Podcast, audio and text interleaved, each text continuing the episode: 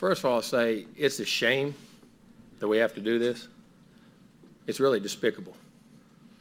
It's despicable that somebody can say things about somebody and an organ. More importantly, 17-year-old kids. You're taking shots at 17-year-old kids and their families. That they broke state laws. That they're, that they're, they're all money. They're, we bought every player on this group. We never bought anybody. No rules were broken. Nothing was done wrong. It was all in the, and the way we do things, the ethics in which we do things. And these families, it's despicable that a reputable head coach could come out and say this when he doesn't get his way or things don't go his way. The narcissist in him doesn't allow those things to happen. and it's ridiculous. But when, when he's not on top and the parity in college football he's been talking about, go talk to coaches who coach. So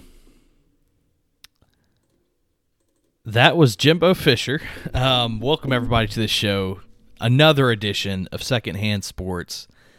We'll jump right into it. I mean, the biggest news in sports today uh, with Jimbo Fisher coming back uh, at Nick Saban after comments from yesterday, and and just that clip alone.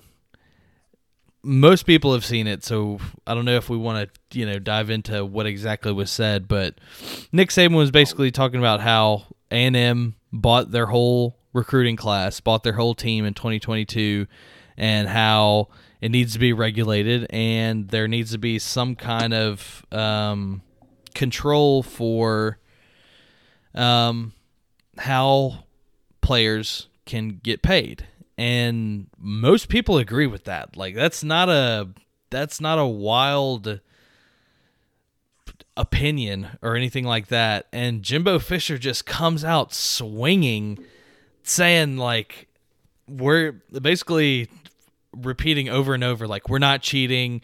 Nick saban is a you know a narcissist for claiming that we're cheating yada yada yada. It's like nick saban was never claiming that they were cheating or that they broke laws. He was just saying that they bought their players. And i have we have stats to back that up too. But what were you, i'll pitch it over to you matthew. What was your thoughts initially uh coming out of this morning um for, i mean before we even started this today on the podcast, before we even made the Jimbo topic, we had a topic talking about how Nick Saban called out A and M. So, and then this just it just keeps unraveling. So, what were your thoughts, yeah. Matthew? Well, honestly, I have to say, like, I give credit to Jimbo for what he said today. I have to give credit to him. It's too loud. No, you're good. Okay, because I'm I'm in, I'm in my kitchen right now. I'm trying to find uh, a plug to work. No, but like, I, Jim. First of all, like, Jimbo's cheated. He did cheat. He lied about what he said. He cheated. But but that's legal now. He's just calling out Nick Saban. That Nick's been doing it for that Saban's been doing this for years. And right, but and, but Saban never said that Jimbo was cheating though. That's the whole thing. Yeah. Saban just said that he bought the team, and buying the team is, I mean, te- you know, paying the players is legal now. So it's not like yeah. Saban. Well, yeah, like you know what I mean. Like, like, but yeah, but like that's what I'm saying. Jimbo did like he didn't cheat because, and I don't know, this is probably stupid, but he didn't cheat because NIL is legal. It's all legal now. They just they're just doing NIL a different way from what other teams are doing because Texas A&M has money. They have boosters. They have coaches. They they have they have outside sources. They have deeper pockets than Alabama. Right. But I think um but what I'm what I'm trying to say, what I was trying to say earlier was like hell, I mean, shout I mean, let's like shout out to Jimbo Fisher for doing this. Like cuz Nick Saban didn't have to say that. He didn't have to say he didn't have to call Texas A&M. He didn't have to call Jackson State. But he right. called out Texas A&M. And Jimbo, he's he said it before. We, we haven't recruited. You know, we, we didn't cheat or anything. We did nothing wrong. And this time, it's his old boss calling them out, calling them out and saying, you know, the A and M has more recruits than we do. So, where if Jimbo actually cheated, where do you think he's learned that? Who do you think he's learned that from? right, exactly. Smart have learned how to cheat. Yeah. From the biggest cheater in the world, from the biggest cheater in college football, from yeah. the supposed goat that we call him. We claim Jimbo, we claim Saban is the goat. Okay, well, I mean, is he really the goat, or did he just cheat his way to the top? Yeah, that's. I mean, let me see if I can pull up the, uh, the uh, because Jimbo says that. What is it? Okay, here it is, right here. And uh, He shows you who he is. and then I just wanted to. He's the greatest ever, huh? Oh, and then I just wanted When to you got make- all the advantages, of the- Yeah, I mean, and and to be fair too, Nick Saban went on the radio show today th- this afternoon at like 3:30 I think it was. Um and he said he he apologized for singling them out. It's like he he's he was saying I wasn't talking about I I shouldn't have you know called out anybody specific cuz he was talking about the system as a whole. So um but if you look at A&M's recruiting class under Jimbo 2018 zero five stars 2019 two five stars 2020 two five stars 2021 one five star NIL starts and in 2022 seven five stars and the highest rated class of all time are at Texas A&M after going 4 and 4 in the SEC and losing to a sorry LSU team. I mean LSU was terrible last year and they lost to LSU. So to for Jimbo to be pushing this narrative that the kids are coming to A&M because it's a great school and they're great people and it has nothing to do with NIL is like ridiculous. It- boss, but he's calling out. I mean, he's calling out his boss.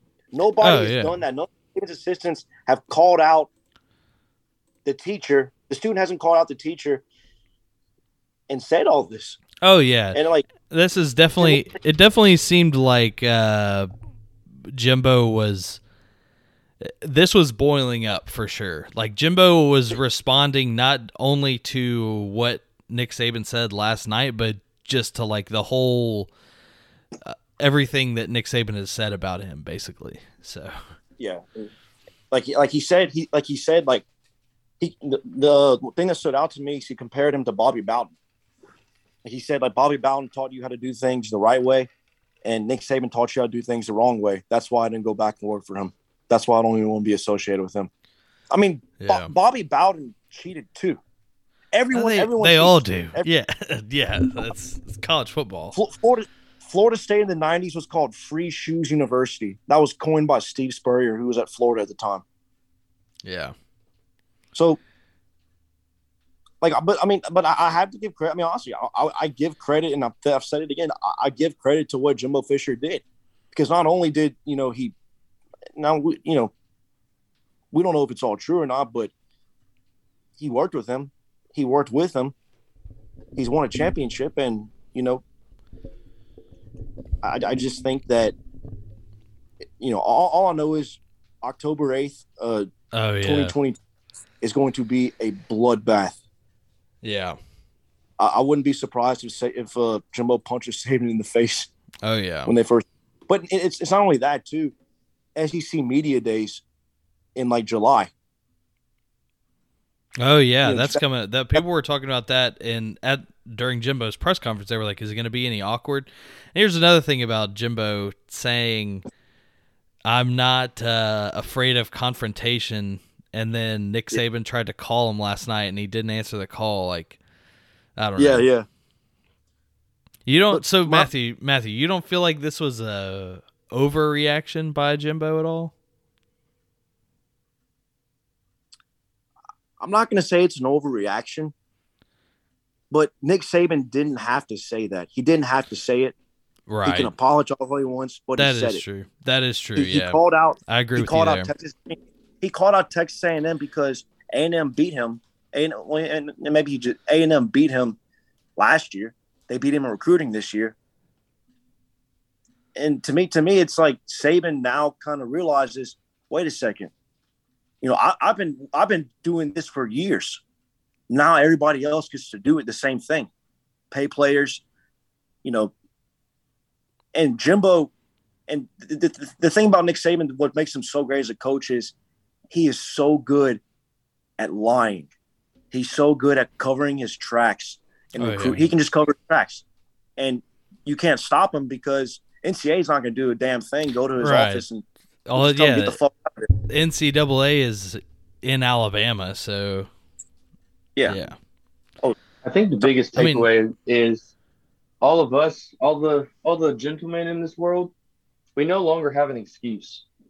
If our ladies want to watch Keeping Up with the Kardashians or Real Housewives or whatever reality show they're watching now, we no longer have an excuse to get out of that because how invested we are in this real-time drama yeah, completely throws away any excuse that we ever had about us not being interested in drama.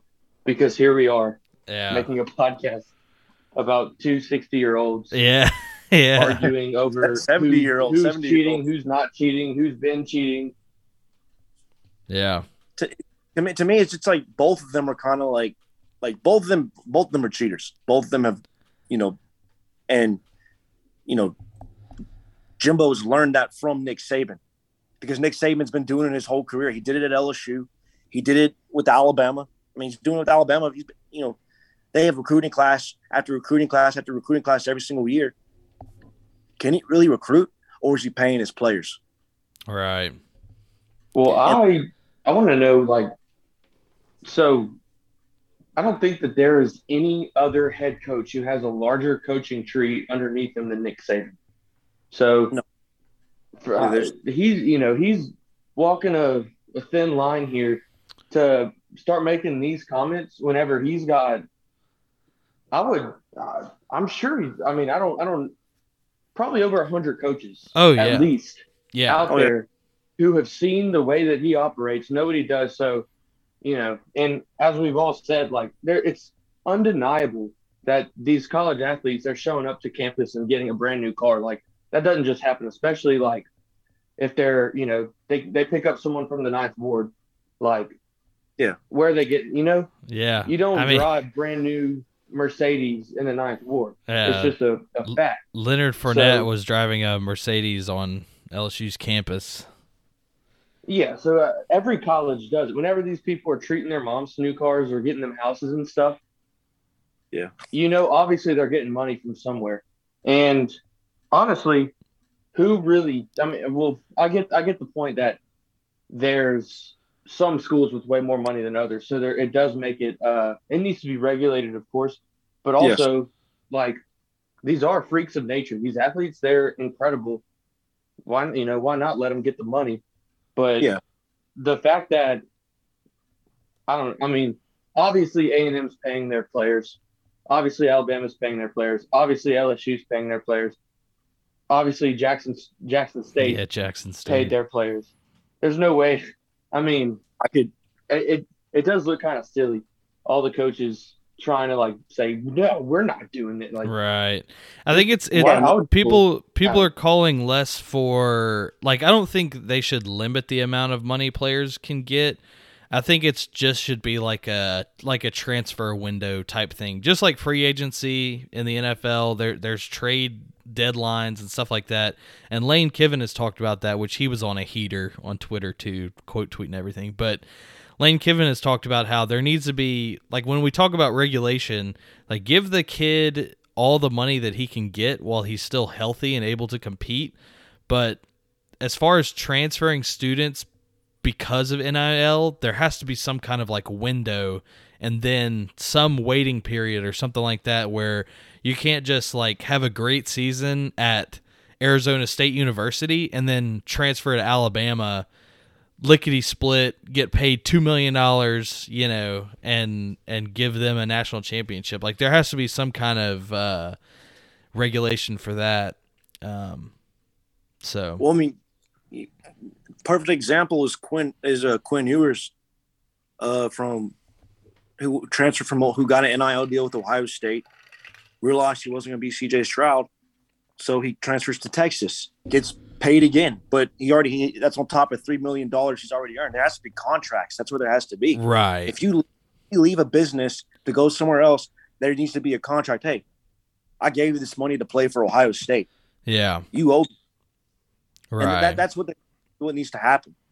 You can't just transfer like and that's what I think is is happening right now. I mean, today, also today, breaking news: Jordan Addison officially announced he's transferring to he's going to transfer to USC.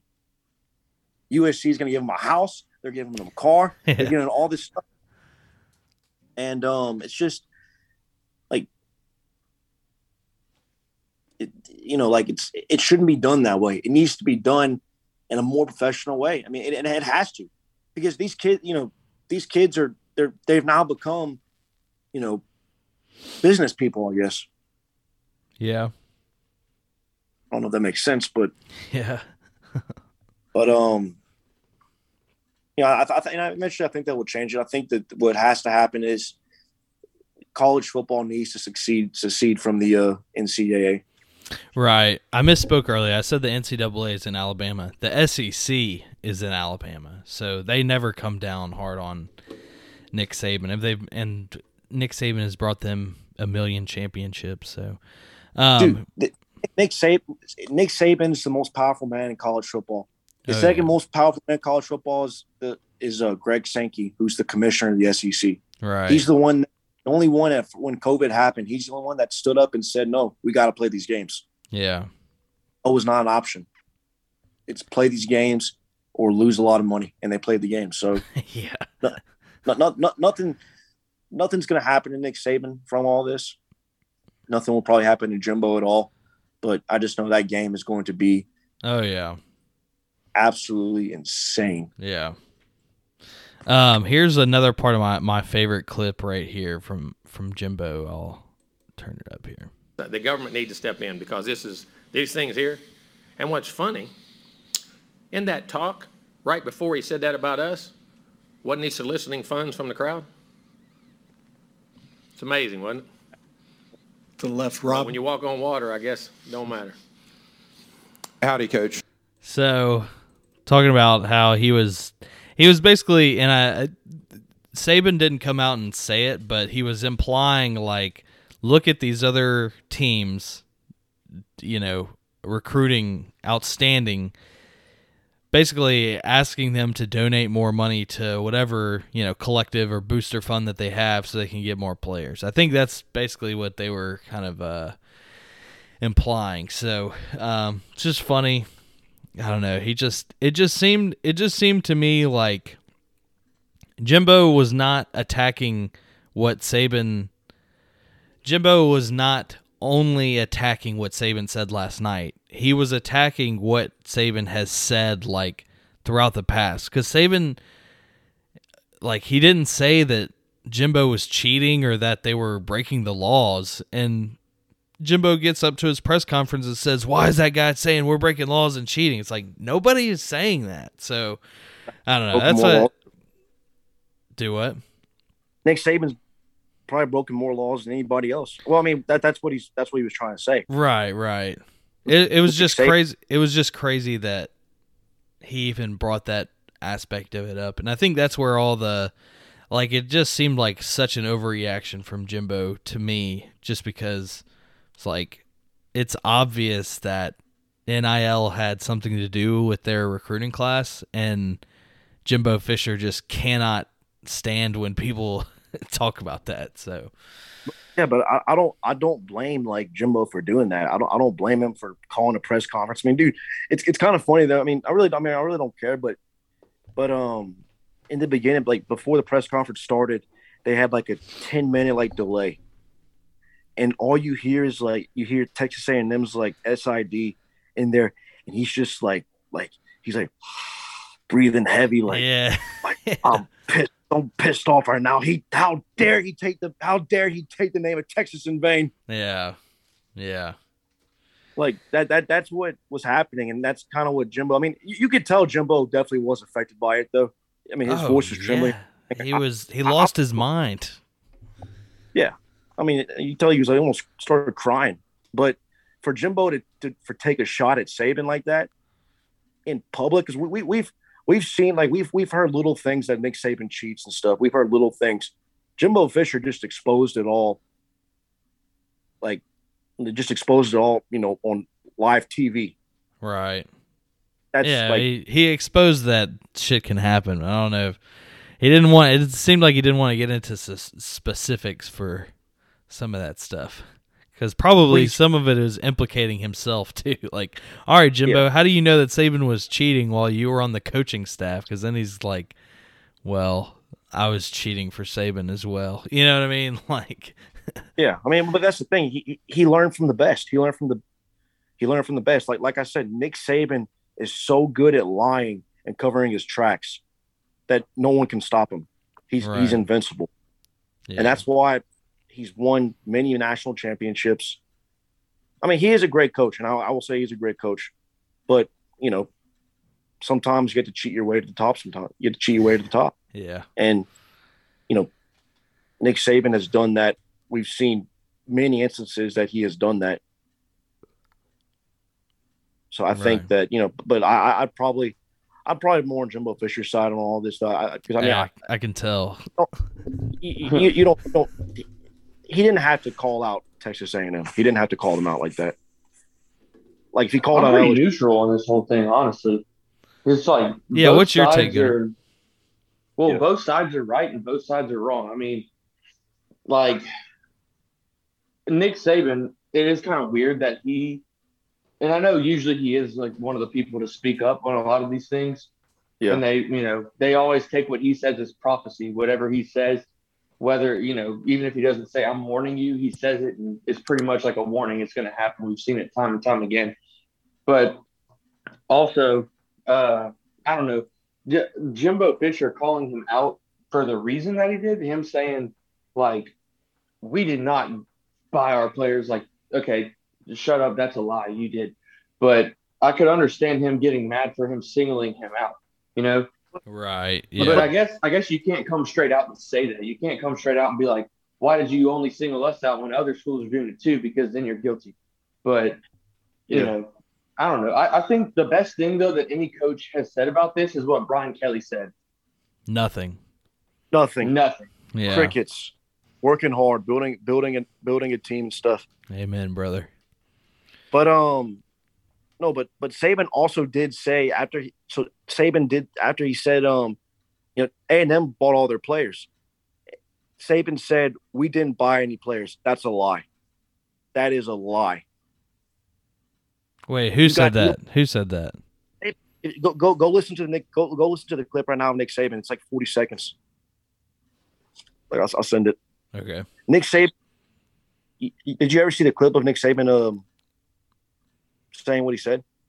No. Uh-uh. Oh, so- I, well, yeah, yeah. I saw. I, I heard Nick Saban saying A and M bought all their players in 2022. But he but he said after that, we didn't buy a single player. That, that's a lie. Right. Yeah. So that's why I'm on Jimbo's side because he, he but I mean but like but like, but like it's also I understand it's also neutral too because to me it's like Here's here's where I'm. Here's why I'm not on. Here's why I think Jimbo is like overreacting. Saban says A and M bought all their players. Like NIL is a bad system right now. We need to reform the system, and we didn't buy any players in 2022. Saban was lying about not buying any players in 2022, obviously, but Jimbo takes that clip and then says Saban is accusing us of cheating and breaking state laws, and he's the one that's actually cheating. When that's not what Saban was even saying at all. Like Saban didn't say that Jimbo Fisher is cheating, but Jimbo was defending himself as if Saban was saying that. That's why I think it's like, what are you even talking about? Like, they just said that your NIL deals are better than Alabama's. I will say one one thing, Matthew. One point for you and Jimbo in the corner over there is uh, that Nick Saban did talk to was it uh, some Texas high schools or something like that, and he Yeah. literally said like in his speech, he was like, "We got so many people come to Alabama, and that's because of the NIL deals." Yeah. like basically insinuating like if you come play for us you're going to get a good deal which is i mean you know gray area for him to say that but you i mean clearly you know what he's insinuating. throwing the money sign. He he he was talking about Bright. He it was a Texas high school oh. football coaching convention, and he was telling players that Bryce Young is already is already a millionaire, and he hasn't even played it down yet. Yeah. No, no, nothing about Bryce Young. Another another great comment. Another great quote by Bryce Young. I was doubted my whole life. Give me a break. Yeah, that was some BS. So here's here's the clip that Matthew was talking about when uh from Nick Saban. 22. You've read about Skip them. You know who they are. I mean, we were second in recruiting last year. A&M was first. A&M bought every player on their team, made a deal for name, image, and likeness. All right, we didn't buy one player. All right, but I don't know if we're going to be able to sustain that in the future because more and more people are doing it. Yeah. So I see what you're what you're saying there, Matthew. Like obviously Alabama is taking advantage of everything for NIL. You know what I mean? Like that Saban- part is Saban- just can't be true. Um, Nick Saban hates the system, but yet he's doing he's doing the stuff that he's complaining about. Yeah, I don't think he hates the system. I think he just he is saying the same thing that Lane Kiffin is And he's- saying. Yeah. Oh, That needs Well, to be like, You know, an unbiased, uh, I guess, suggestion would be that both Alabama and A&M should serve a five-year no postseason suspension. Yes. um, they should they should only have three scholarships to give out every year. Um, Yeah. and both of their coaches should have to coach blindfolded with earplugs in. Yeah. That's Exactly. what uh, I saw. The funniest tweet that I saw was like, man, I can't believe what Jimbo Fisher is saying. The Duke's Mayo Bowl opponent for A&M is going to be pretty scared coming into next season. Like, that is so true. Th- th- th- there was another tweet. Uh, it was uh, it said Nick Saban and Jimbo Fisher is better than Johnny Depp and Amber Heard. Yeah. Oh, yeah. That one was fun. I, I lost. I lost right there. But um, really, this to, for for for me to end, it, it's kind of great seeing two greats of the game just clashing off. People people don't call Jimbo a great and stuff because oh you know, but he is a great of the game. He's won he won a national championship with Florida State. He worked with Saban. Saban, you know, is the goat. Maybe I don't know. Maybe he cheated his way to the top but you know Jimbo cheated too. But it, but it, what I'm saying is it's it's great to see two of the games, you know, great coaches clashing. It just means that you know this college football season is going to be probably one of the best we're ever going to see. Right. Uh, yeah. I was about to say, wh- wherever we agree or disagree on, like, the one thing that's great about this is, first of all, it's off season, so everything's boring anyway. Having any kind Yeah. of, like, traction for college football in May is spectacular. And, um, yeah, this season is going to be nuts. Well, it- it, gives us a reason to to to, to talk. It gives us a reason to discuss something Right. instead of you know it gives us more content and everything. But um, yeah, it's I, I think um, gonna be gonna be a great year. Gonna be a great year for sure. Yeah. and that that game, I think uh, secondhand sports maybe maybe you know sh- should we should we Dude. attend buy tickets That would be something. With live in Tus? It, it- the game's in Tuscaloosa too, so Yeah. Man, that's gonna be wild. There another thing that stinks about this though too is they're they're gonna be playing those same like that clip of All Saban. They're gonna be playing the same clips from that press conference all year long, and then leading up to that game too. It's gonna be like every sports center thing you know what i mean it's like that now that the media has something they're just gonna play it on repeat forever dude, Texas A and M's gonna make fucking cups. Like they're gonna make cups like you drinking in the games, and it's gonna have that quote that Nick Saban said. It's gonna have him like with the with at that interview. It's Yeah. gonna say we never recruited the player. Yeah. Still, it just it, to me, A and M just wants to be. They want to be an elite in the SEC. Right. And I mean, it's it's like it's like after they lost to a after they beat LSU in seven overtime, that first home game they had, they had the score of the LSU game, like like celebrating like that was their national championship, beating LSU. Like, Yeah. give me a break. yeah. Which and rightly so because their pockets are so deep there and they suck every year. They're terrible. Right. So Yeah. I mean, with that much money, I'm sure their boosters are, are furious with how how bad they are. Right. But if Yeah. they can if they can uh, go past a five undefeated season, five game undefeated record this year, make it past five and zero before losing and going on their losing streak. Yeah. Uh, who knows? We might see game day in SEC Nation. You know, at that Yeah. game. Yeah, Yeah, I, um, it, it, it's going to be. Um, I think some of those recruits, like you know, some of those recruits, they're going to get on campus. They're going to see the freaking war chants. They're going to be like, "I want, I want to get out of here." Yeah. The the whole who connect connect. They're going to see that and be like, "Oh, this this kind of weird." It's like a cult. I don't know, but uh, very entertaining for sure. Very Oh, entertaining. yeah. Hope it. Wish it. Hope it. Hope um. Just think. Just think if. Just think if Jimbo was LSU's head coach and that happened. Oh, dude. And we'd be four Yeah. and four in the SEC every year. That would suck.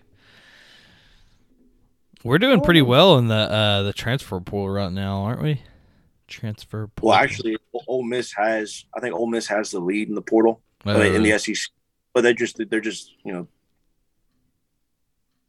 But I mean that's the transfers, but overall LSU is doing pretty good in recruiting. Yeah.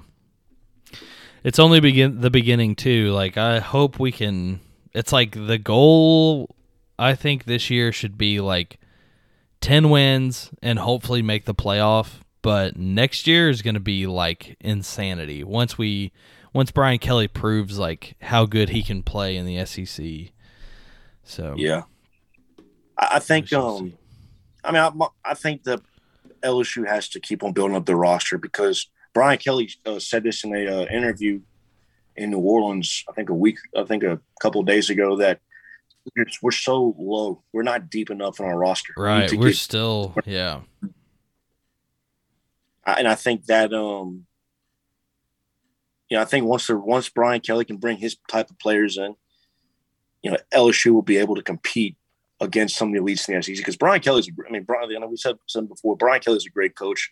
He just now has a lot. He just now has ammunition Right. to uh, go win some games. Yeah.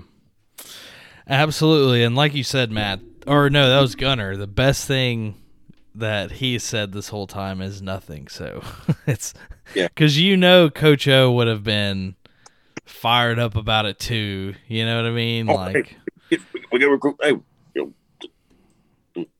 you know, we'll kick their ass. yeah, like- there's no No, telling. you're- yeah. Yep.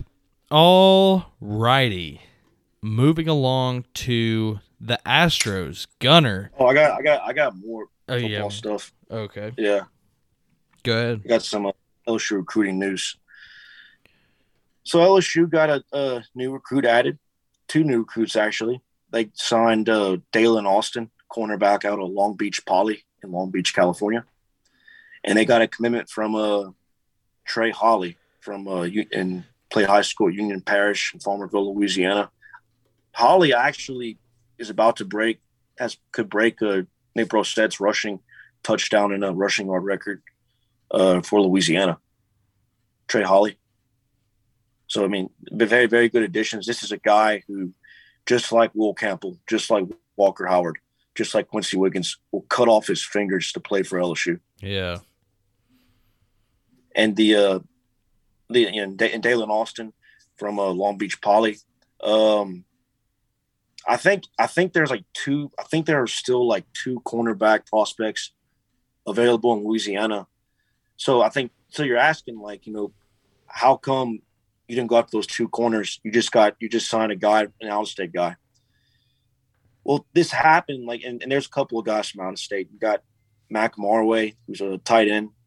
You got Ryan Yaites, who who's a safety from uh, Denton, Texas, and you got um, you know Michael Doggett from uh, Loganville, Georgia. These guys are signed by they signed with LSU because Brian Kelly has been recruiting them for over a year now at Notre Dame. It's just like when he came to LSU, Yeah. they say, you know what, Brian Kelly. Right. They go to LSU. They go to they you know join LSU. Yeah. Yeah. That makes sense. hmm I think, uh, yeah, yeah, I think, yeah. Yeah. Anything else for college football? Uh, Jordan Addison committed to uh, USC today. I think I said it earlier. Yeah, where's he from? Jordan Addison was the uh, Biletnikoff Award winner for 2022. He played with, he played at Pittsburgh with Kenny Pickett, Okay, gotcha. and he announced he was entering the transfer portal. I think a month ago, and everybody jumped on it because USC tampered. Like I said, but USC tampered to get him. They offered him a house. They offered him a car. They said you can play in this. You can play with, you know, Caleb Williams was throwing passes with him and stuff. yeah, So they find out. That that's that's another thing I think needs to get changed. To me, schools they, they, they shouldn't tamper. You shouldn't have to. You shouldn't tamper. which is a new. I- Uh, it's kind of a newer thing now. Like you hear about tampering in the NBA all the time, but tampering in NCAA. I mean, when's the last? Like I haven't really, unless I'm just you know haven't heard of it, but it seems like that's a fairly new thing that people are talking about. And of course, like you said, that's they're gonna have to put the hammer down on that with the whole NIL situation. That's you know part of the regulation, but um, has is tampering? Have you heard of that in college football before, Matthew? Elias Ricks, Elias Ricks going to Alabama. Okay. Yeah, it's basically You're- like you're- recruiting during the season, I guess. Sean- What is tampering? Yeah, Keishon Butte. I mean, even like even like it's it's like recruiting. Like it's just like even with coaches too. Like you, there are coaches now that are leaving their jobs, and this is kind of this kind of is kind of off subject, but you have coaches like leaving their jobs midway through the season, like Brian Kelly, and going to other schools, and um, but just to go recruit, but they're leaving a roster that's talent. They're leaving a talented roster to go to another team. Uh, Yeah, that, that doesn't really make sense. I'm not gonna bring that up. Okay. yeah. But I Yeah. just I just think that that that has to be they have to fix NIL. Right, right. I knew I knew this was this was going to be the problem. This was going to be the result. It, you know, you could be pro you could be pro NIL, you can be for the you can be for you know players getting paid, not for it. You know, you just got to adapt. But the problem is you have the transfer portal, and that's a bad mix right there. Because now it's like, well, we can, you know, go sign a USC can go sign a kid, but before they sign him, they could say, look, this is what you're, we're, we're going to give you if you sign with us. New house, pocket full of cash, all the women in that you can imagine. right. If you just sign with USC, Right. Yeah. So tampering is ba- what is tampering like? T- Trying to recruit a player during the season, or how does how does that come into play? well, you know what tampering means, though. I, Um, I don't know what tampering. well, it's, it's it's it's it's like you know, it's like talking base. Like, I don't think it's really happening in the in the uh, in in like during the season, but in the off season, like a lot, like after LSU, you know, finished their year, and after Brian Kelly got hired, Elias Ricks goes to Alabama before Brian Kelly can even talk to him. gotcha. I think Yeah. that, I think that's what happened. Yeah. which to me that like like Alabama swept right in because they said, "Hey, we can talk to not only can we talk to get Elias Ricks, let's get Keishon Butte as well." Yeah. Yeah, to me cuz the way I was thinking about it, like in the NBA there's a there's a tampering window where you can't talk to other like when LeBron was trying to get AD to go to the Lakers, he couldn't talk to AD about that in particular until like a certain point. So there probably needs to be some kind of tampering window for the NCAA too. That's why I was asking like I don't even know what the stipulations are on that now because um, Yeah, it's just the Wild West. It's the Wild West now. That's what it is. It's become the Wild West. It's it's it's ridiculous, and you, you it also makes you wonder why a lot of college coaches are now leaving college football. Like to me, if you're a coach, would you rather coach in the NFL or college football? Or would you rather NFL. coach? NFL. NFL because I mean you're doing a lot more work in coaching, but you got time off. You get Yeah. leisure time. You can do you can you can but college football, you gotta re-recruit your roster every single minute of the day. Yeah. Yeah. You gotta miss like you, you're already missing things as a college football coach, but now you got to miss even more because you're trying to get this one guy from not going to like Somewhere Louisiana else. Tech Right. Man, or I didn't even to, think like, about Georgia. that. is- I didn't even think about that angle of it. It's like you're constantly having to keep your team there, whereas in the NFL, it's like it's all contracts. So you ha- you know who you have on your team. Yeah, and that that's what needs to happen. That's what needs to change. You know, these players, okay, you're going to transfer, you got to pay the price. yeah. Talking like a boomer, maybe, but but it's true. You like you sign a contract. right. I mean, Yeah, the, there there needs to be You're going to leave. there needs to be stipulations in the leave- contracts like okay if you leave then like we'll give you a million dollars a year but if you leave then You got to Like, pay we're- back. Or just like we're not gonna pay the rest of your contract out. You know what i mean? Like we'll pay you three million dollars for three years and then after the first year if you leave then you're not getting the rest of the two million dollars or whatever. I'm sure i'm sure there's already stuff like that because like i've said since the beginning of this it's like businesses aren't stupid. They're not going to invest a ton of money on 18 year olds just to get screwed over you know? So Yeah, I mean, like Gordon McKernan. I mean, not only Yeah. now those kids have get are getting paid by McKernan, they got a they got an agent now. Mm-hmm. I mean, that, that Which that's is good. McKernan. that's good that they have an agent and they can that's like it's starting the their business mindset because the NFL is a business like the sooner they get acclimated to the business of the NFL if that's their destination the better it is for them because once you're in the NFL they don't treat you like a student anymore they treat you like a commodity for a team yeah so employee. Right, exactly. Exactly. And now it's the the college game is just stir, starting to turn to more of a student employee. It's like working at a library except you make millions of dollars for the school. So it's like Yeah. you get compensated for the money that you're making uh, for the school and the networks and everything. So, but anyway, alrighty. Anything else for college football?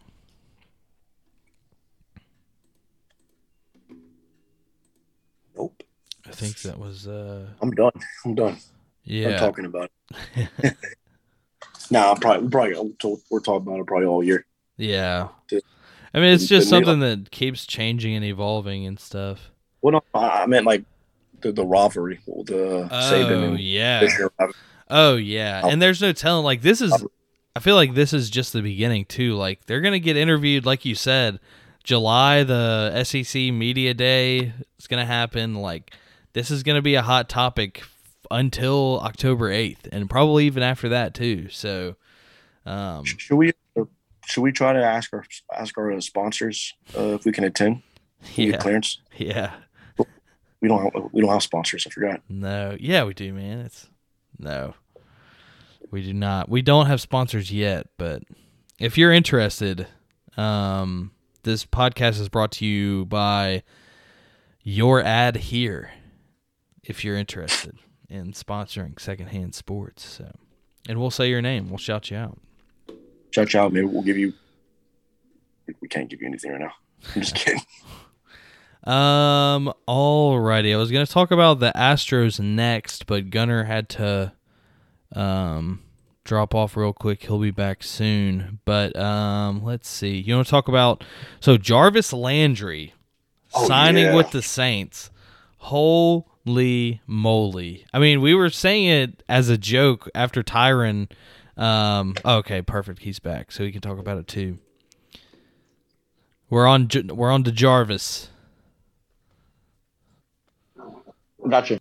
So Jarvis Landry signing with the Saints, and um, like I said, we were talking about how Tyrann Mathieu signs last week, and everybody's freaking out. You know, great time. Holy smokes! Can't believe this is happening. And then the pretty much the same day, we were like, what if Jarvis signs with us too, like back to back? And then this week gets the deal done. I mean, that's it's just fantastic seeing all the and now we possibly have Darrel Williams. You know, we'll see, but uh, it's it's on the it's a possibility. It's just cool having LSU guys playing for the Saints. You know. I read that we still have like nine point six million dollars in cap space. So Yeah. Yeah, we're not paying. heard they were saying that we could possibly get like we could like resign Kwon and maybe Darrel Williams or something. Yeah. Yeah. Yeah, Jarvis's contract is like it's like 1.5. He had a he had like 3 million dollars in his signing bonus and his salary and then a little like a few incentives too. Like it's not much. So hopefully he can like I don't know, just just for him it'd be cool if he like balls out this year and can actually get a big contract because he's an elite. I think he's an elite wide receiver, and they're not paying him like one, but it's like he's been on the Browns, so that's probably the best value that he can get, and he's playing Yeah. for his hometown team, so um, I don't know. That's gonna help too. Is is Jarvis from New Orleans actually? He's playing for. He- he's uh he's from Lutcher. Okay. Lutcher. Yeah, Like he played a football Lutcher quarterback, yeah. So dominating.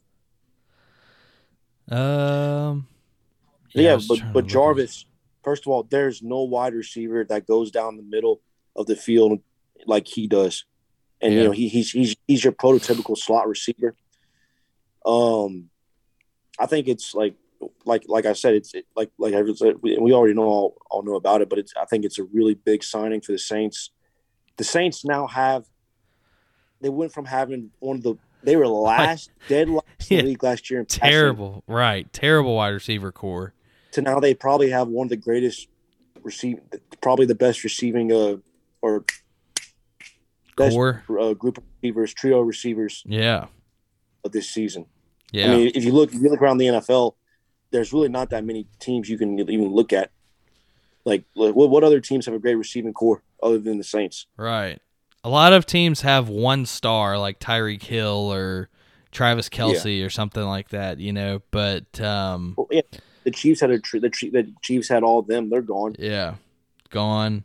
Seahawks have that one guy. Um, Metcalf yeah, and uh, Tyler Lockett. yeah. Um, the you know something the uh the Vikings have a good. They have uh Justin Jefferson and Adam Thielen. Adam. He's pretty good. I mean, he's he's good. So, but yeah, I mean, uh, as far as the strength of this wide receiver core, there, I don't think there's anything like it. So, I concur.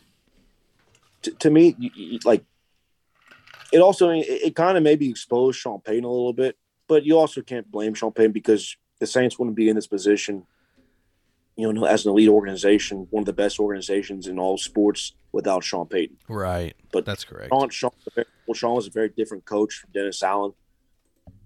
Um, you know, I th- I just I, I think it's it's a he's doing a good job. Oh yeah, man. Absolutely. But um, it's funny that we're not signing any defensive players because he's a defensive coach, you know. But Well, you got Marcus Maye. Marcus Maye, and oh uh, yeah, that's right. that looks like a great signing now. With uh, you know going back there with Tyrann Mathieu. That's right. yeah. T- and Tyrann Mathieu. Yeah, what am I thinking? I don't know why I'm even. Yeah, yeah. I was just thinking about Um, like our draft was offensive heavy. Well, yeah, you dra- you draft Chris Olave to go along Michael Thomas and Jarvis. You draft Trevor Pennington from Iowa, from Iowa. Sorry, Iowa. wrong. Uh, yeah, yeah, Yeah. Iowa. Um, I mean, right there, you got a starting receiver and you got a starting, you know, left tackle in the NFL. Now, which to me that means that hey, we trust Jameis. We believe in Jameis. We're not going to take a quarterback. We're not going to pick one later in the round. We're going to go left tackle, wide receiver, quarterbacks. You know, necessities right there. It means that the Saints to me are all in on Jameis. And Jameis, you know, I think Jameis can have a great year. Now, the Saints will be without Alvin Kamara. Oh, really? Yeah, well, well, not, it's not official, but he's going to get Uh, suspended. Oh, okay. He most likely will get suspended. So Did they say how many games? See, what's what's weird about that suspension is they're talking about suspending Deshaun Watson like four or five games after what he did. It's like if you're only suspending him that much after 22 sexual assault cases, then Alvin Kamara needs to be like fined one thousand dollars. you know what I mean? Yeah. Like that is ridiculous. But for, yeah, for punching somebody that was annoying him. right, something. I don't know. exactly. It's like I don't think he threw the first punch in that whole thing. You know, like he just happened to be the NFL player. So Yeah, but um, the hearing has been pushed to August. That's the latest that I've seen on that. So Five Yeah. five games. Like where where'd you hear that? At? that I saw it on Twitter. That's what they're Like if, if that would happen, he'd basically be getting like practically be getting like a quarter for each sexual assault. That's basically what the NFL would be saying yeah is you're suspended one quarter every time you sexually assault someone. right. You get a quarter. The problem is they haven't even started the cases yet. That's the the problem. Like he's still due to go back into court for each civil case. So it's like the NFL is still kind of I saw 4 to 5 weeks, but that was like preliminary. They haven't made anything official yet, and I think the NFL is going to like sit on it and wait until the civil cases are done before they make like a final final decision. Cuz the whole the whole Ray Rice situation bought him bit him in the ass because they made a ruling and then video evidence came out of Ray Rice beating the shit out of his wife. And so they were like oh geez okay we got to like dial this you know we got to actually punish him. But anyway. Did you I mean you saw what he just testified?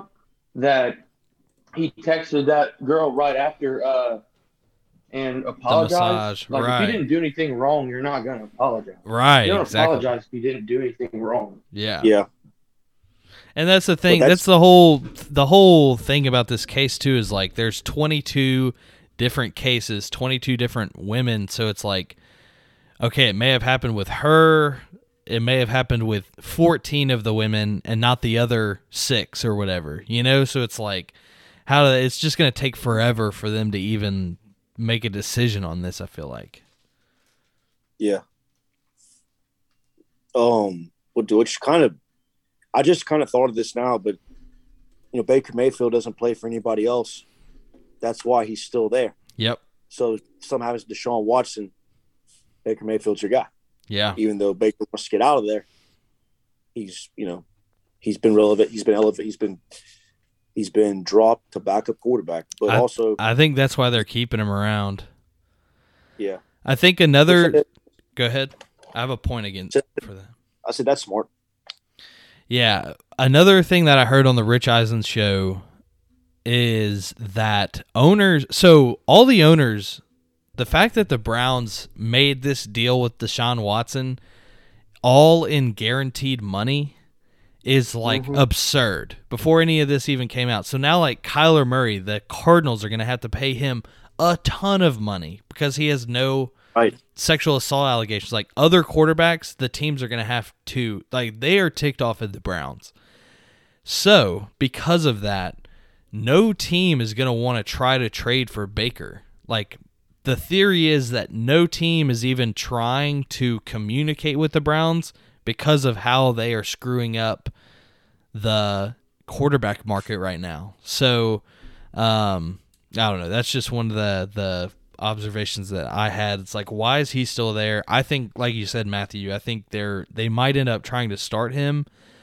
um, and just saying, okay, let's wait till next year to get you on another team, or trade him in the middle of the season.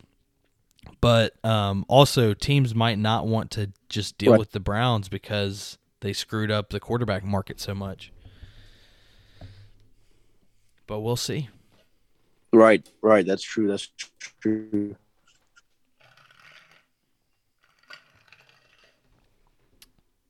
So, but yeah, back to Alvin Kamara. Hopefully, he doesn't get suspended too long.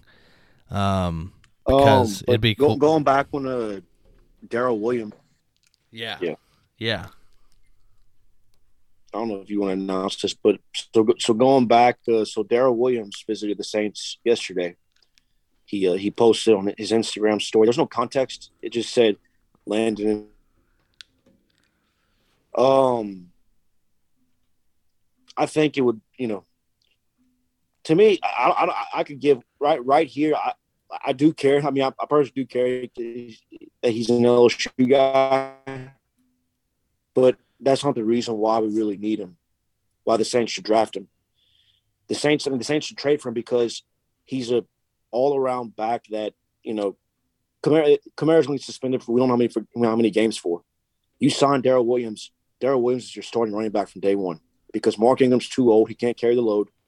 You got that Right. kid from Baylor, but he's an undrafted free agent, and he played he played linebacker like two years ago at Baylor under Dave Aranda. Nice. But um, so but I, I just think that Darrel Williams is is an all around back that's going to run down the middle, can catch passes out of the backfield. I mean, dude, and this is actually repeated from another podcast to watch, but he's the only player in LSU history to have 100 rushing yards and 100 100 receiving yards in one game, and that was against Ole Miss in 2013. So you know, to me, he's not he's not a caliber starter at running back, but he's a great value. He's a great asset. You know, when when the Chiefs lost to Clyde for you know for to injury, they went with Darrel Williams. Yeah. Yeah. Who's the running? it- Who's the running back? who? The Chiefs? Didn't they have? Don't they, yeah? Don't they have another running back? no? Um, let's see. Ronald Jones. Well, they just signed Ronald Jones this year from the Bucs. Oh, So I okay. guess, yeah, yeah. That was- Derrick Derrick Gore. That's yeah, the third no, string. that's, that's Yep. So yeah, it'd be cool if we uh, signed him because we're gonna need some depth in that position. If, uh, like you said, if he has, if Kamara has to um, fulfill a suspension, then that will be the case. But we are trending in the right direction for sure, man. I mean, this is.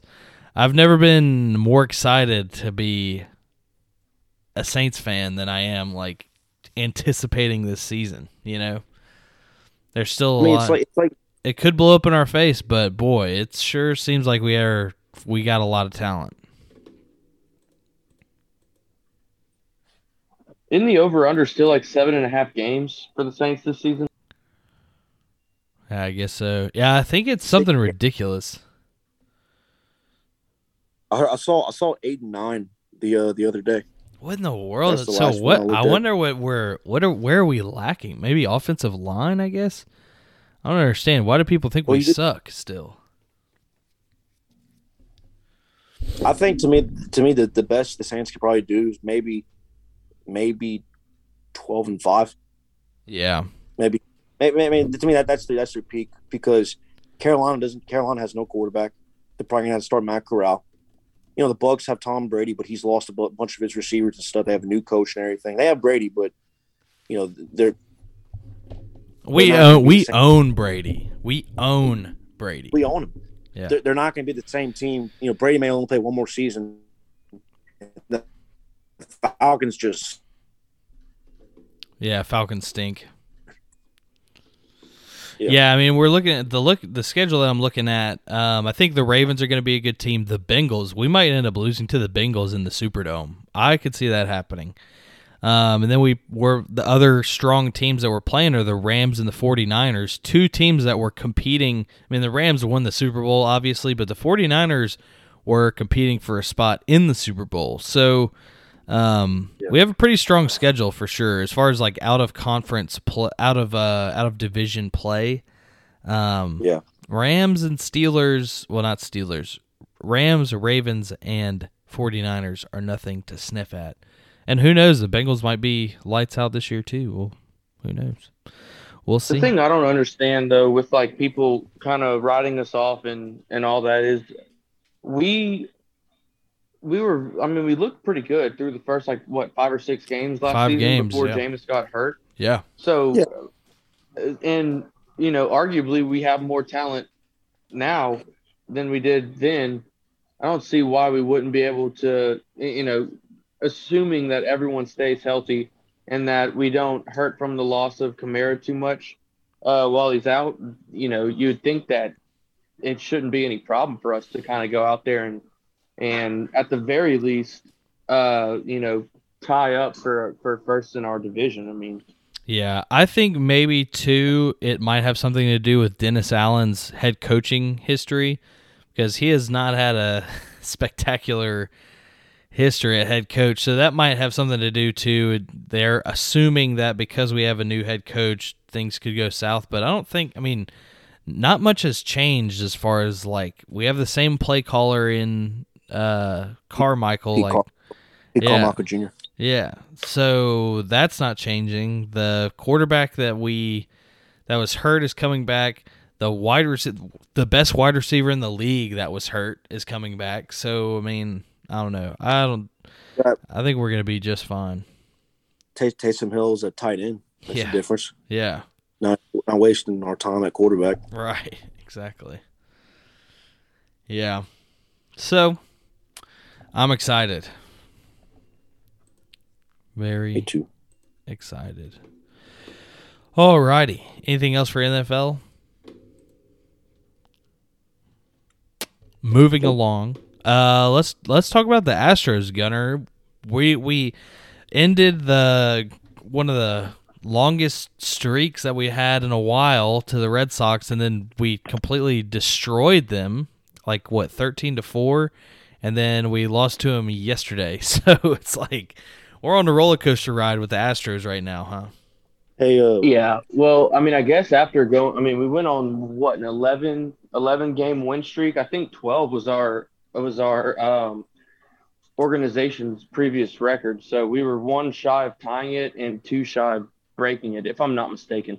Yeah. Um, but I mean, I guess after after a run like that, at some point you gotta you gotta lose. We ended up losing our first one. We we on our uh we were on an away stretch for nine games. We went six and three, so that's not bad, especially on the road. Um, we dropped one to the Nationals, uh, which was a pretty. I think that was thirteen to six, the one that we lost, and then the next day we we shut them out eight to nothing. Um, and then yeah, we lost the first one to the Red Sox uh, then went on a home run derby against them the second game and then lost the third game. Um, but we've got six games in a row at home. This is like a like a twenty something game in a row stretch, like home and away combined. No days off. Uh, but we've got six in a row here. Three against the Rangers. Uh, we're up two to one right now, uh, bottom of the second. And then three against the Guardians. And I don't know if we have a day off in between that one and the next series. I forgot who who it's against, but it's away the next one after that. Gotcha. hey, uh, I'm gonna come. I'm gonna come right back. I need, I need to go to back to my house go get something. Okay. That's You know, all right. All right. I, I just I just uh log in from the email. Yeah. Yeah, yeah. Same email, yeah. Okay. All right. Peace. All right. I'll see you back. So, Yeah, I apologize So- for the background noise from the game. I'm Nah. watching it as we speak. Uh, really, you can attribute most of our loss last night to Luis Garcia, which is kind of sad because usually he deals pretty well.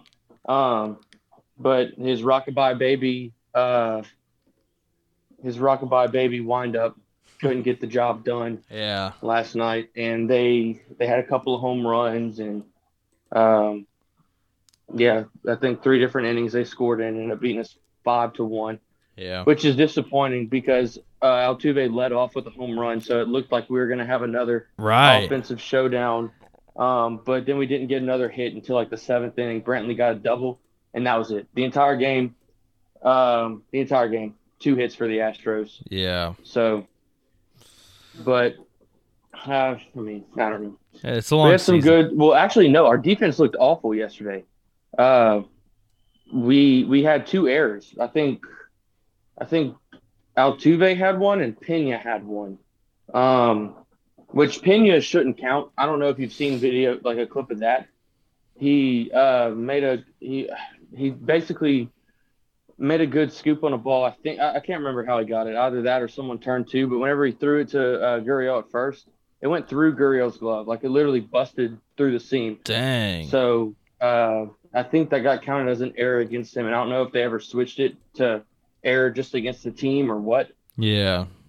But and then he ended up making an incredible uh, diving ground ball scoop and got up in time to throw someone out later at the the end of the game to kind of make up for it. But yeah, our offense our offense couldn't do anything, um, and our defense was making lots of errors. It was a rare game where the Astros looked just bad on every every end of it. Our pitching wasn't that great either. So Yeah. far tonight, dude, uh, like the first inning, um, I mean the Rangers were hitting Framber Valdez is pitching right now. Pitching, the Rangers yeah. kind of were hitting him around, and he uh, there was one out and a runner on first. Well, the guy hit a pop fly to the infield. Well, the Astros goofed up. No one caught it. Fell to the ground. Um, Aledmys Diaz picked it up and tossed it to Gurriel at first. And at first, they called both the guys out because the guy at first assumed, oh, this is going to be an easy pop fly catch, easy out. So obviously, he's not, you know, he's going to stay at first because if you run at first, they throw it to you, didn't tag up, whatever. Well, because he dropped the ball right there, he, you know, he tossed it. They called them both out. Well, after it went to commercial break, they came right back and said that they overturned it and it's just one out. I don't understand why. Maybe they thought that the Astros did it intentionally, but they obviously didn't. If you watch the replay, they're all confused and like they got in the dugout and everyone's like, "What the hell just happened?" They're all laughing. But it was a very strange play. I wish it would have stood because it that'd be something you'd probably be seeing all over the internet Yeah. just a, a goofy double play. But we bounced back in the uh, bottom of the first and were able to get two runs. Yeah. Yep, that's awesome. Um, yeah, it just seemed like, as far as the game yesterday, it seemed like the Red Sox were just exacting their revenge. Um, so Yeah, Yeah. and ironically, um, that pitcher who they had, uh, Yo- Eovaldi, I think I'm pronouncing it right. He uh, in the the ALCS last year pitched like in the first game he pitched against the Astros. He pitched uh, like phenomenally, and then I think he came back and pitched, and we were just crushing. I I want to say that's what happened. Um, but it was kind of like it was kind of funny though that that we crushed them this time. Um, kind of replay last time, but yeah, I don't know. I, us, you know, that's it's not a bad six and three is really not bad for the road. And uh, the biggest thing is that the Rangers just swept the Angels, uh, three Uh, three nothing. yeah. Um, in a in a series they just played that ended yesterday. The Angels aren't playing today, and we're still a game ahead. So if the Astros win tonight, we're going to be two games ahead of the Angels. yeah, Um, and it's it's just good that for our division at least, we didn't really lose any ground with those uh, with those losses because the Angels lost too. So right. if we, you know, if the Angels would have won all three of those games and we would have dropped those two, we, it, you know, we'd probably drop down the second. But right. so, and like I said in one of the previous episodes, we got a lot of uh, like a long stretch of games against teams that are just subpar. They're you know under 500. So we we should win most of them. We should be able to kind of pad up our lead here, while the Angels and the Yankees um, have a stretch of really tough games coming up. Yeah, So we may even be able to hop into first in the AL. right. So uh, the only thing I'm worried about with this series with the Rangers is they are hot. I think I think they're uh, like a ten and four stretch or so. I don't know. They've they've looked really good as of late. Um, I can't remember Yeah, they're exactly six- what kind of. They're six and four in the last ten, so yeah, they're on Yeah, a so- four-game win streak right now. Yeah. So let's hope we can snap that and turn their mojo around. Yeah, Um, because I mean they're still. I think they're still like over ten games behind us, but uh, definitely Yeah. don't want them to. You know, happy that they beat the Angels. They did their work. Now it's time for them to go back to sucking. yeah, right. Yeah, they're seventeen and nineteen right now. So, um, but yeah, I mean, we're still even if you look at the league, we're about the top five teams. We're in the race for the top five right now. Like you said, the Yankees are leading twenty-eight to ten. They're just unreal. But um, the last ten, they're eight and two. Um, so, but it's a long season. being in the top five this early is still great. You know, we got a lot of games under our belt. We're we're figuring out who we are. We're figuring out that Pena is an absolute monster sometimes. Sometimes. So Yeah. Well, really, most of the time. yeah. I mean, the the only error. Well, he I think he, he might have two errors on the season, but like the the error that he made yesterday really shouldn't count against him. Hopefully, and I doubt they will, but hopefully they overturn that. yeah. Um, but defensively, I mean, he is absolutely leading the AL in every category except for hits. I think hits he's second, but I think every other category, um, uh, what is it? Weighted runs created, um, RBIs, home runs, batting average, everything. Uh, defensive saves, all that. He is first, like you know, in a healthy, and not even just for just for rookies, for shortstops in general, he's like in like the top four, I think, for the entire you know MLB, which Yeah. is nuts. It, it, that's nuts. But um, what else? What was I gonna say? Uh, oh yeah, the, uh, not to take away from the Yankees because I mean Judge and uh, is it uh, Stanton or uh, they have been monsters. I mean, Yeah. Judge Judge is leading the league in home runs right now. Yeah. He has been crushing the ball. Uh, you know, obviously they're a great team. They wouldn't have that record, but also they played they played a pretty easy schedule thus far. So, I gotcha. um, you know, yeah, so that'll do the it. Astros kind of got their their should be tougher games out of the way for now until later on in the season. And uh, the Yankees are just about to start their tougher games. The Dodgers have kind of lost a few recently. Yeah. they still look like they're a force. So Yeah. Yeah, let me see uh standings for the Dodgers is let me see. Okay, they're 25 and 12, so not the best, but still pretty up there. So, 6 and 4 in the last 10. So, yep. Alrighty. Anything else for baseball? Um, I don't think so. Alrighty. Um, I'll move over briefly to the NBA. Um, well, let me see what's going on at the NHL. Do you want to talk about that while we uh? Let's see NHL. Um, we're I- still yeah, like in. all I really have. I mean, I know I know that the Canadians lost. Um, yeah, Maple and I know that the Blues dropped the first game to the Avalanche in overtime. But other than that, I don't really know what's going on. Yeah. Yeah, it's still um pretty early. I mean, we're only in round 2. There's still a ton of teams left, but um yeah, New York Rangers um leading Carolina um Calgary leading the Oilers 1-0 and Colorado, the Avalanche, leading the Blues 1 0 in their series. And then the Tampa Bay Lightning leading the Florida Panthers 1 0 in their series. So um, I think the biggest surprise so far this uh, playoffs has been the Toronto Maple Leafs losing. They haven't had a Stanley Cup in like 60 years.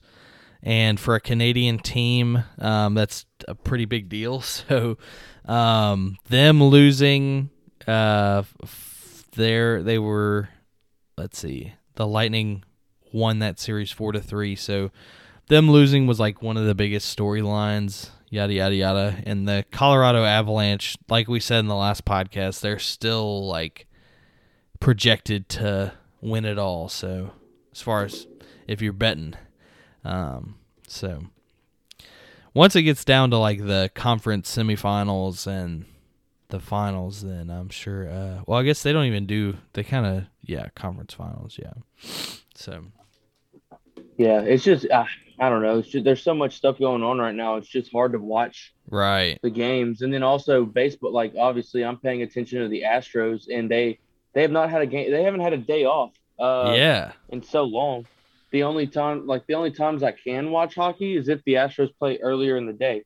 which I had like I watched whenever the Blues beat the who the hell did Carolina was it no was it Carolina I don't know whoever the Blues beat to get to this game um I watched that last game and I fell asleep during it because it was like a blowout uh Yeah, it was But- the Minnesota Wild that the Blues beat. yeah yeah yeah, Yeah, yeah. Minnesota.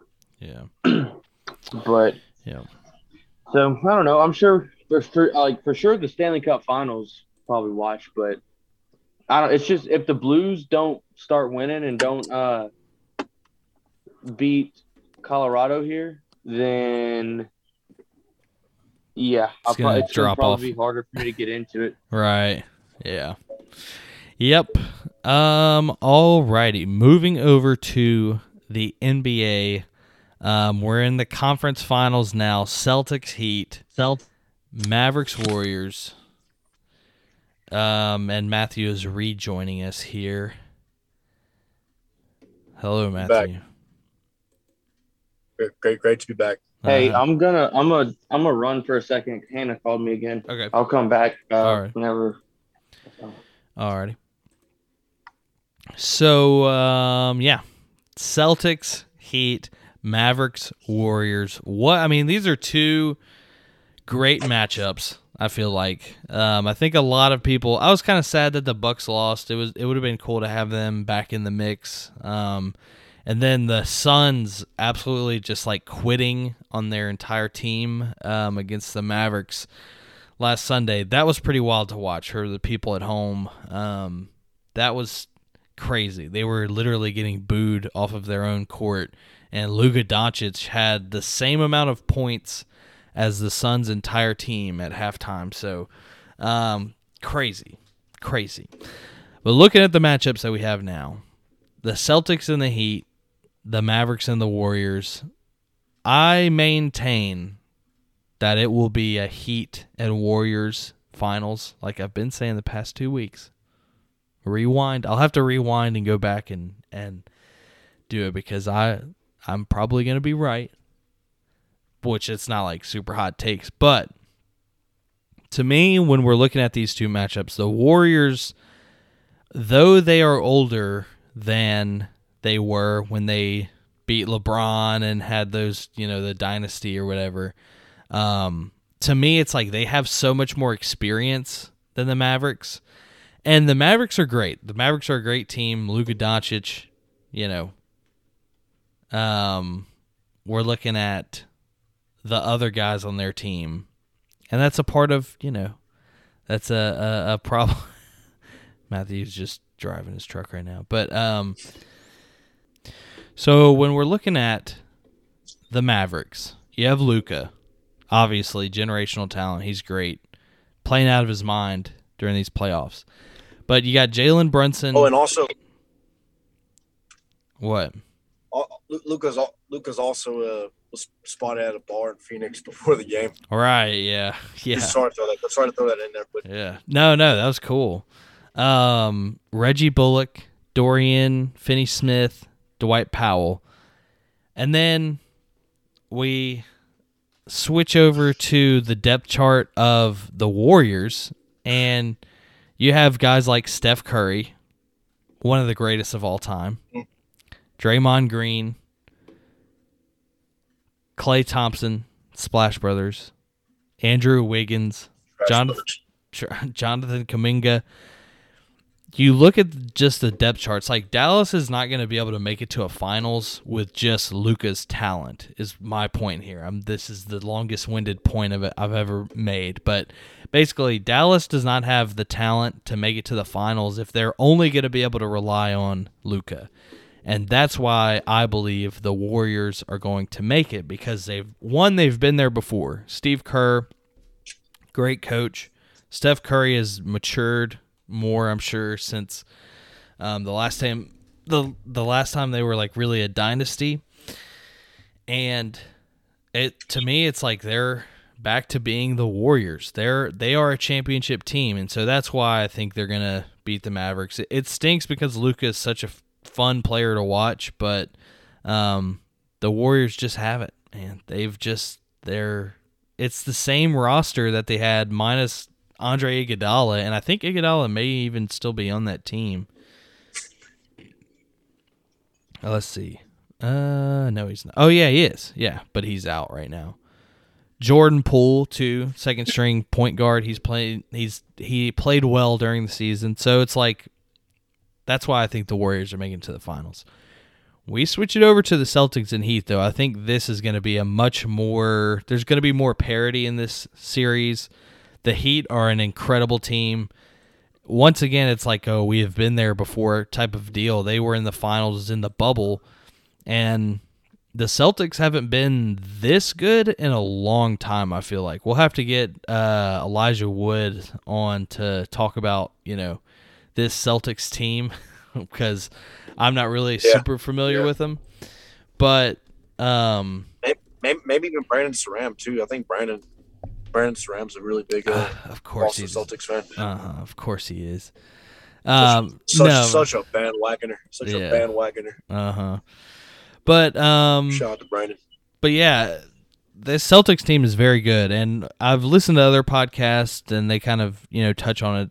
Apparently, this is like it's almost a shoe in that the Celtics are gonna get to the finals. But to me, oh my goodness, Sorry, sorry. to me, the Celtics are gonna get to the finals. Um. To me, well, no, let me back up. Matthew screwed up because screwed me up because he just got out of his truck with the video still running. But to me, the Heat are going to make it to the finals because they've been there before. Erik Spoelstra is an incredible coach. Um, and it, it seems like they're playing their butts off right now. But the Celtics are a good team too. That's why I think this this series is going to have a lot more parity. They're going to go back and forth. Um, whereas you're looking at the Warriors and the Mavericks, and I think the Warriors may lose one game, and um, it's going to be tough for the Mavericks to come back. So we'll see. Obviously, we're very early in these in these two series. Tonight, the Celtics and the Heat are playing for the second time. Um, so, um, we'll see. Matthew Vincent, everybody, ladies and gentlemen, Matthew Vincent.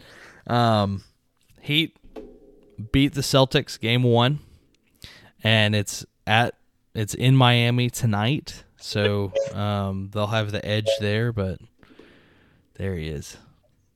Did you get it, Matthew? Yeah, I got it. I got, I got it. It's all good. Gotcha. Okay. Cool. Oh. Okay. Never mind. Okay.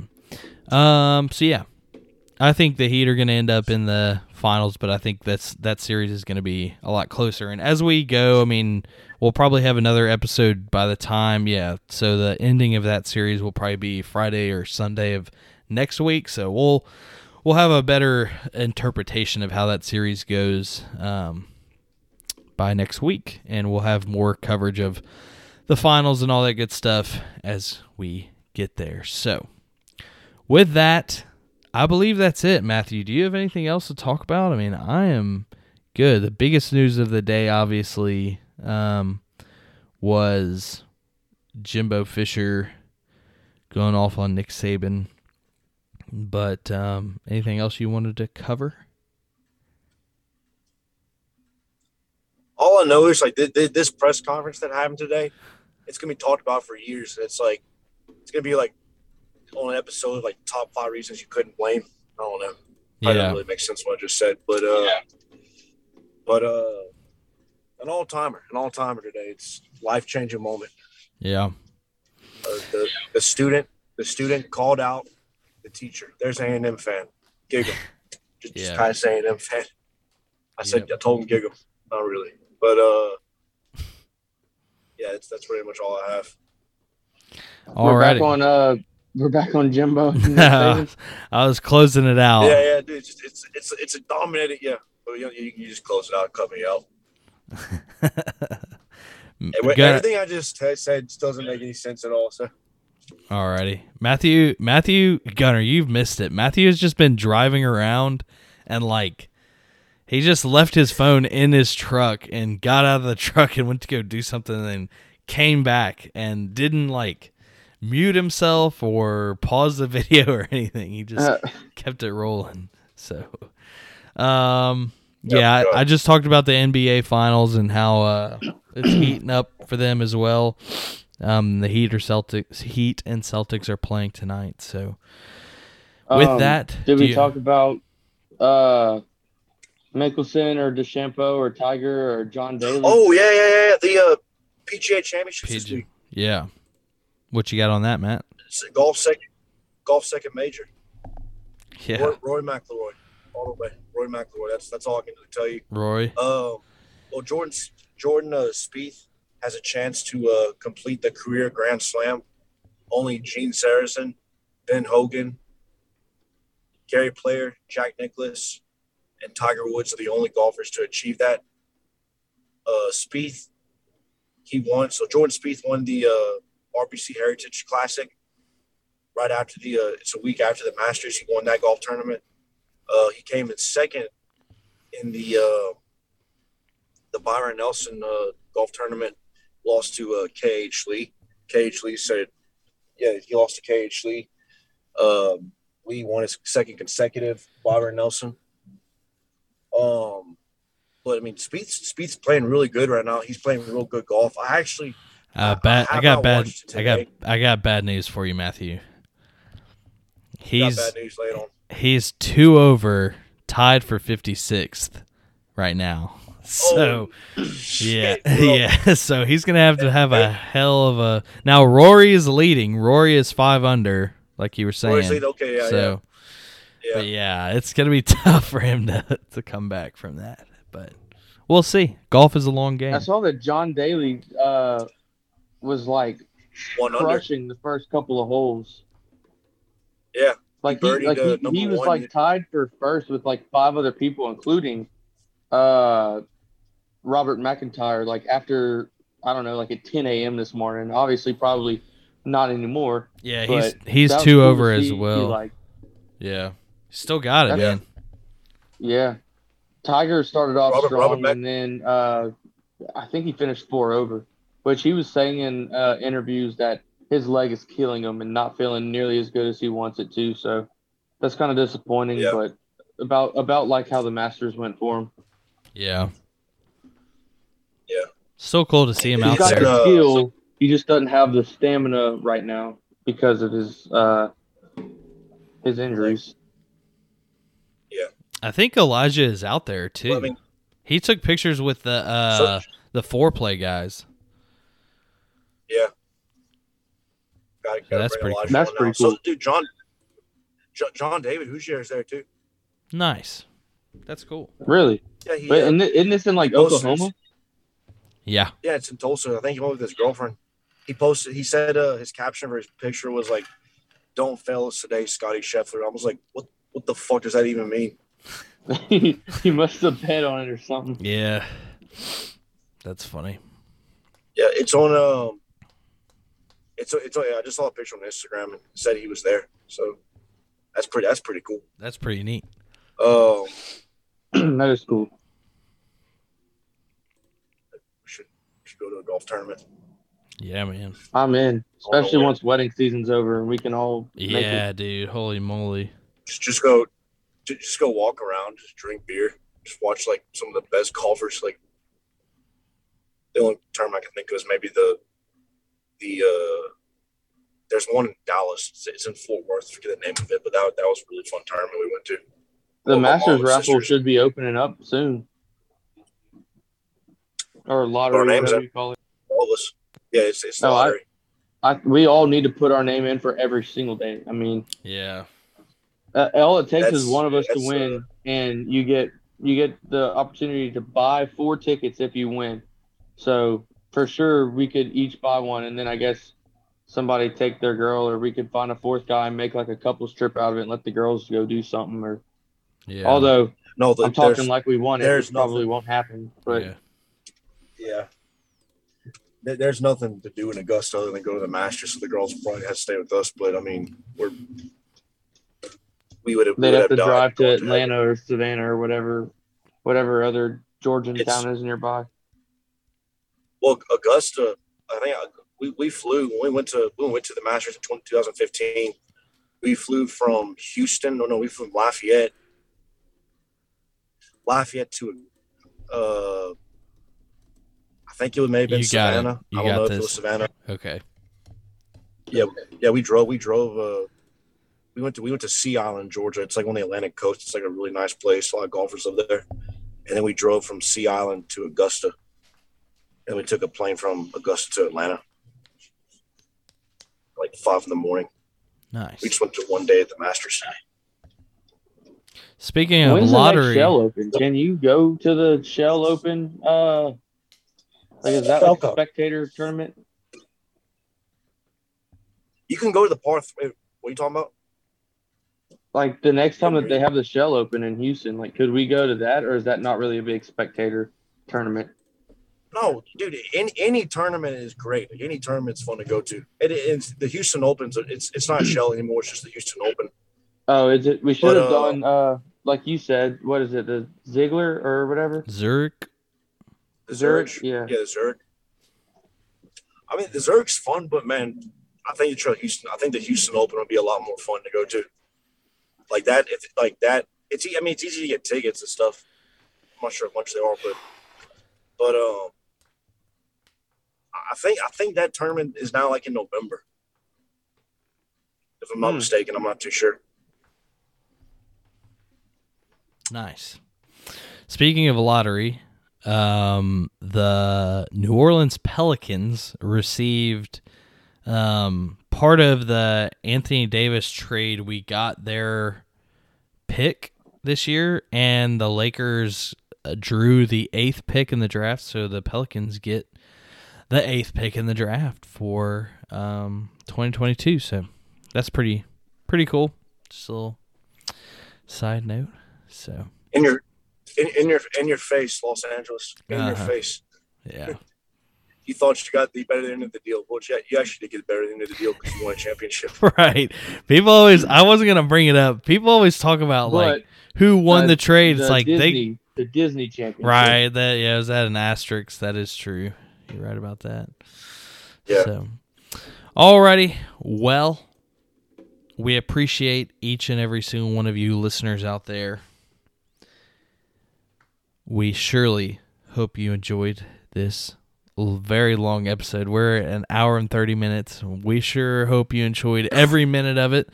Um, and um, yeah, like we said, we're going to be talking about college football for a long time. So it, it'll be interesting to see what kind of developments come out of this for the next couple weeks and then into July. But um, surely, certainly fun to have something to talk about in the middle of May when there's not a whole lot going on for football. So, with that, once again, we appreciate each and every one of you, and we will see y'all next time.